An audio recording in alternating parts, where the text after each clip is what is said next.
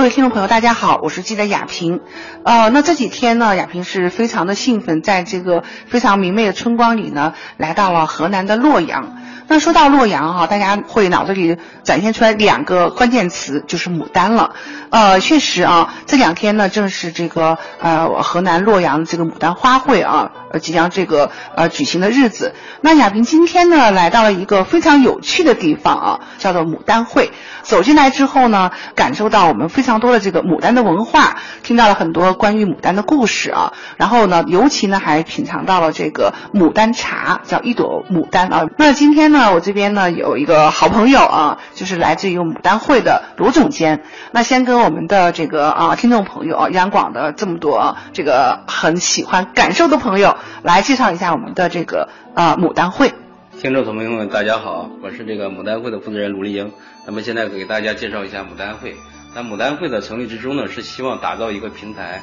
啊，聚合目前为止呃整个行业内的所有的牡丹产品，希望通过这个一个牡丹会这个平台，将牡丹产品和文化品牌，包括所有的这个立体相互融合，然后打造一个共赢的平台。那卢总监哈，你看，当我们的很多游客来到这个洛阳，其实第一要务是来看牡丹花的哈，然后呢可能会到王城公园呀，或者说到国花园呢，大家看这种大自然状态下的这个牡丹。那可能呢，就是来这边看完牡丹之后啊，总是很希望说，我能不能把这个呃盛开在我们洛阳的牡丹带走。所以说呢，就是咱们这边最初给大家有一个呃非常呃应该说圆梦的，就是咱们的牡丹茶了，对吗？因为前些年可能所有的游客来到洛阳之后，能够买的呢，除了牡丹画，这属于这个属于工艺品类的，然后之后就是买一些牡丹籽，是希望回去自己种啊，这个是可能经常出现的。就咱们游客其实是。很爱牡丹，所以想先把牡丹带都希望在自己家里能够看到，能够品尝到，甚至能够观赏到这样。那么我们现在因为这个，我们是呃将以前从从古至今延续下来的牡丹全花茶复原了，因为我们是复原，复原之后形成了我们目前为止独有的牡丹全花茶，它可以将整个牡丹花原封不动的保存下来，入水即开。那这样行为，他在家里只要泡开之后，发现一朵完整的牡丹花，而且很漂亮，而且跟盛开时是一样的，整个花型无论是从花瓣呐、花蕊呀、花粉呐，全部都有。那么在家里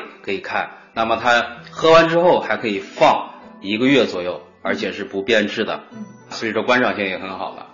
嗯，那卢总监，你看我们面前呢就有这些牡丹花的那个干花啊。其实啊，呃，常常听我们的中央广播电台《乐游神州》节目的朋友呢，听过雅萍来介绍这个呃玫瑰花的干花啊，然后在大理，那么一朵花泡开之后来感受呢是一朵全花。呃，这次呢这牡丹花呢，呃，我也非常惊讶，因为我们说到牡丹呢，就可能会想到摇红未紫啊，然后各种颜色，色彩缤纷的，但是呢，在我们这边的干花只有白色。为什么呢？我们现在用的所有的牡丹花，就是能够引用的只有白凤丹一种。白凤丹，它是我们的牡丹的品种之一了。对，它是从芍药过渡到牡丹，整个中间的一个过渡品种，而且是目前为止唯一能够食用的，能够这个能够直接食用的一种花。那么其他颜色都是属于嫁接性的，那嫁接性的是不能食用的，它只能是观赏。而且目前为止是因为有用牡丹在发展过程当中，食用牡丹是目前为止是作为国家食品原料。呃，白凤丹是可以作为国家食品原料的，所以说在这个过程当中，我们目前为止能够食用的只有白凤丹的一种，它也叫这个凤白啊，它有很多名字，但是基本上都是以这种形式存在。还有一种有点淡淡的紫色，它其实是跟白凤丹是同源的，但是它在泡开之后还是白色的。啊，只有这一种。那我想问一下哈，就是说这个牡丹呃，成为这个我们说牡丹入茶了啊，它这个历史很悠久哈。呃，目前为止，我们考究的历史是可能是在这个唐朝啊，隋唐时期就已经有了。它的呃，隋朝是最这个鼎盛的，然后之后呢，可能它的发展是源于谁呢？源于这个杨贵妃。有史可考啊。对，呃，源于这个这个武则天啊，因为武则天呢，这这个她有右疾，她进宫的时候有右疾，那谁治好的呢？就是我们现在的这个玄花茶的所谓的历史的这个。记载的这个这个所谓的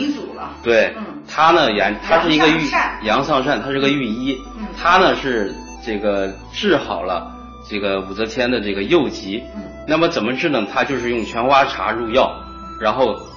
做成茶饮，每天去喝。那这样行为，他这个这个右疾就好了。之后全花茶就被记载入史料了。记载入史料之后，一直传承到这个可能是百年以前，中间断了。中间断了，我们也是经过考察了大量的历史资料，包括它的加工工艺，包括它的加工方式，包括加工的季节、加工的这个所有的这个温度各方面，经过调试了很多次之后，最终把它还原了。在这样一个过程中间啊，就是记忆的还原，我们是从哪一年开始的？呃，我们是从一一年就开始做这件事情。二零一一年。对，我们用了一年多的时间才把它还原成我们。这个在我们整个加工车间大概重复了有千次以上，每天都在做，而且是每天都在去加工。因为我们所有在整个实验的过程当中，只有升华期的一个月的时间，所以在一个月的时间内，我们每天都在做这方面的调整，形成了我们现在的我们能够看到的一些，无论是从口感上，还是从外形上，还是从我们加工工艺上，都能有序可查的。而且是有考究的这些东西，所以说现在我们大家特别丰富。今年国家又提倡了分享型经济，就是通过平台的方式来体现我们更多的剩余的价值。那我们就是通过这样的方式，希望能够打造一个平台，将所有的牡丹产品进行聚合，将所有做牡丹的企业进行聚合，将所有牡丹衍生出来的工艺品。礼品包括文化用品，包括民俗都融入进来，形成一个牡丹的综合体。所以说，我们牡丹会是三点水的会，是吧？汇合的会，聚合。那我们是希望通过这种牡丹会的打造，能够更好的将牡丹产品、牡丹文化形成这个产业经济，形成一个聚合体，最终形成能够推动产业更新、推动产业迭代、能够推动所有合作品牌进步的这样一个平台。那么，所以说我们牡丹会的定位是中国牡丹产业共赢平台，每个人都在牡丹会的平台上能够达到一些想要的东西。你看啊，说到这个我们的这个应该说牡丹全产啊，那么它也是我们现在洛阳这边呢，大家非常的认可的一个旅游的商品、旅游的产品了。呃，那么我还听说呢，你们呢就是还未来会去啊，就是以这样的一种基础，然后呢就是更加的延伸我们这个呃旅游产业的效应。牡丹会在发展之初呢，就是希望首先呢，因为牡丹是这个洛阳的，是属于出植地，也最早种牡丹是在。洛阳的阳山，这是有据可查的。那么后期我们是希望通过以洛阳为基点，全国发展牡丹会。怎么样发展呢？我们是希望牡丹会最终形成一个经济体，形成一个利益链条。我们通过在全国我们首选的六大产区，比如说云南，比如说山东，比如说陕西，比如说这个安徽。我们在这些地方呢，就是建我们自己的牡丹庄园，因为这些地方所有的牡丹种植面积特别大啊。因为牡丹在盛花期的时候，所有的游客呀，各方面就是表达特别好，希望有一个这样的环境去居住。那我们就想到了旅游经济这一条线，我们希望在所有的我们选定的产区，在我们评估完之后去筹建牡丹庄园。那我们所有的后期我们牡丹会的会员，可以在整个牡丹庄园内可以去免费居住，可以免费去。呃，品尝我们所有的牡丹的产品的美食，可以去感受牡丹的文化，可以去这个去种植，甚至是采牡丹花，对吧？来自己做茶，那这些都是我们后期希望牡丹通过牡丹会来实现打造的，能够形成一个更好的产业聚集区，呃，能够将产业经济、品牌经济和这个这个产品经济融合到一块儿，打造这样一个区域型的一个平台。像我们这样的一个呃，应该说是非常大的一个布局啊，大概要什么时间我们可以看得到呢？牡丹会的发展，今年我们是准备，首先是牡丹会的布点能够在我们所有的能够选定的产业集区进行落地，那么是大概在一到两年的时间，我们的庄园基本上就会建立了，至少样板庄园就出来。对对，因为洛阳我们现在这边已经开始建样板庄园了。嗯。很快，那么我们这个庄园建完之后，整体的运营模式开始推动之后，可能很快就会向全国性的发展。